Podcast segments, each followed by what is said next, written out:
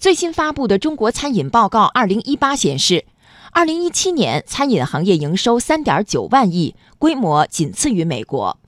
随着海量资本、前沿技术纷纷涌入，以外卖为代表的餐饮新零售是否会对传统餐饮行业带来冲击？来听央广经济之声记者洪浩的报道。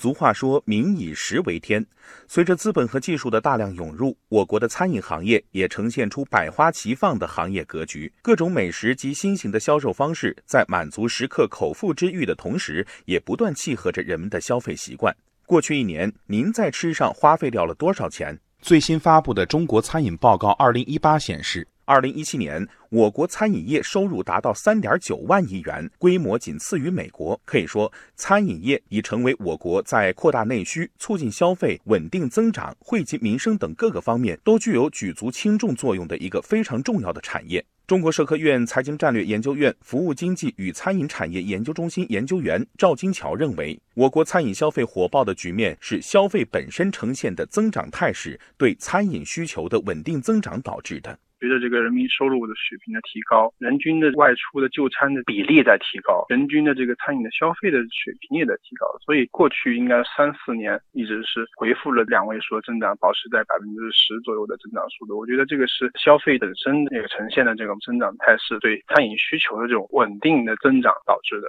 此外，赵金桥也表示，近年来互联网加餐饮的模式扩大了餐饮市场范围，也突破了传统餐厅空间和时间上的要求。对整个行业收入增长规模的贡献也是很大的。现在整个外卖这几年也是保持了非常高速的增长，消费者从过去到餐厅就餐这种方式，逐渐的转向外卖，扩大原来的餐饮的市场范围、空间跟时间，突破传统餐厅门店的这个服务的空间跟时间要求，对这个整个收入增长贡献比较大。不过，有很多人担心，外卖行业的急速发展可能会对传统以堂食为主的餐饮企业带来冲击，甚至是毁灭性的打击。对此，赵金桥认为，虽然会有冲击。但两者所面对的消费需求不同。外卖的成长，它在一部分上肯定会替代原有的一部分的堂食的需求。但是我们可以发现，实际上外卖它现在跟原来堂食需求在逐渐在分化。就是外卖它主要面向很多这个市场群体呃城市里面一些白领他的午餐的需求。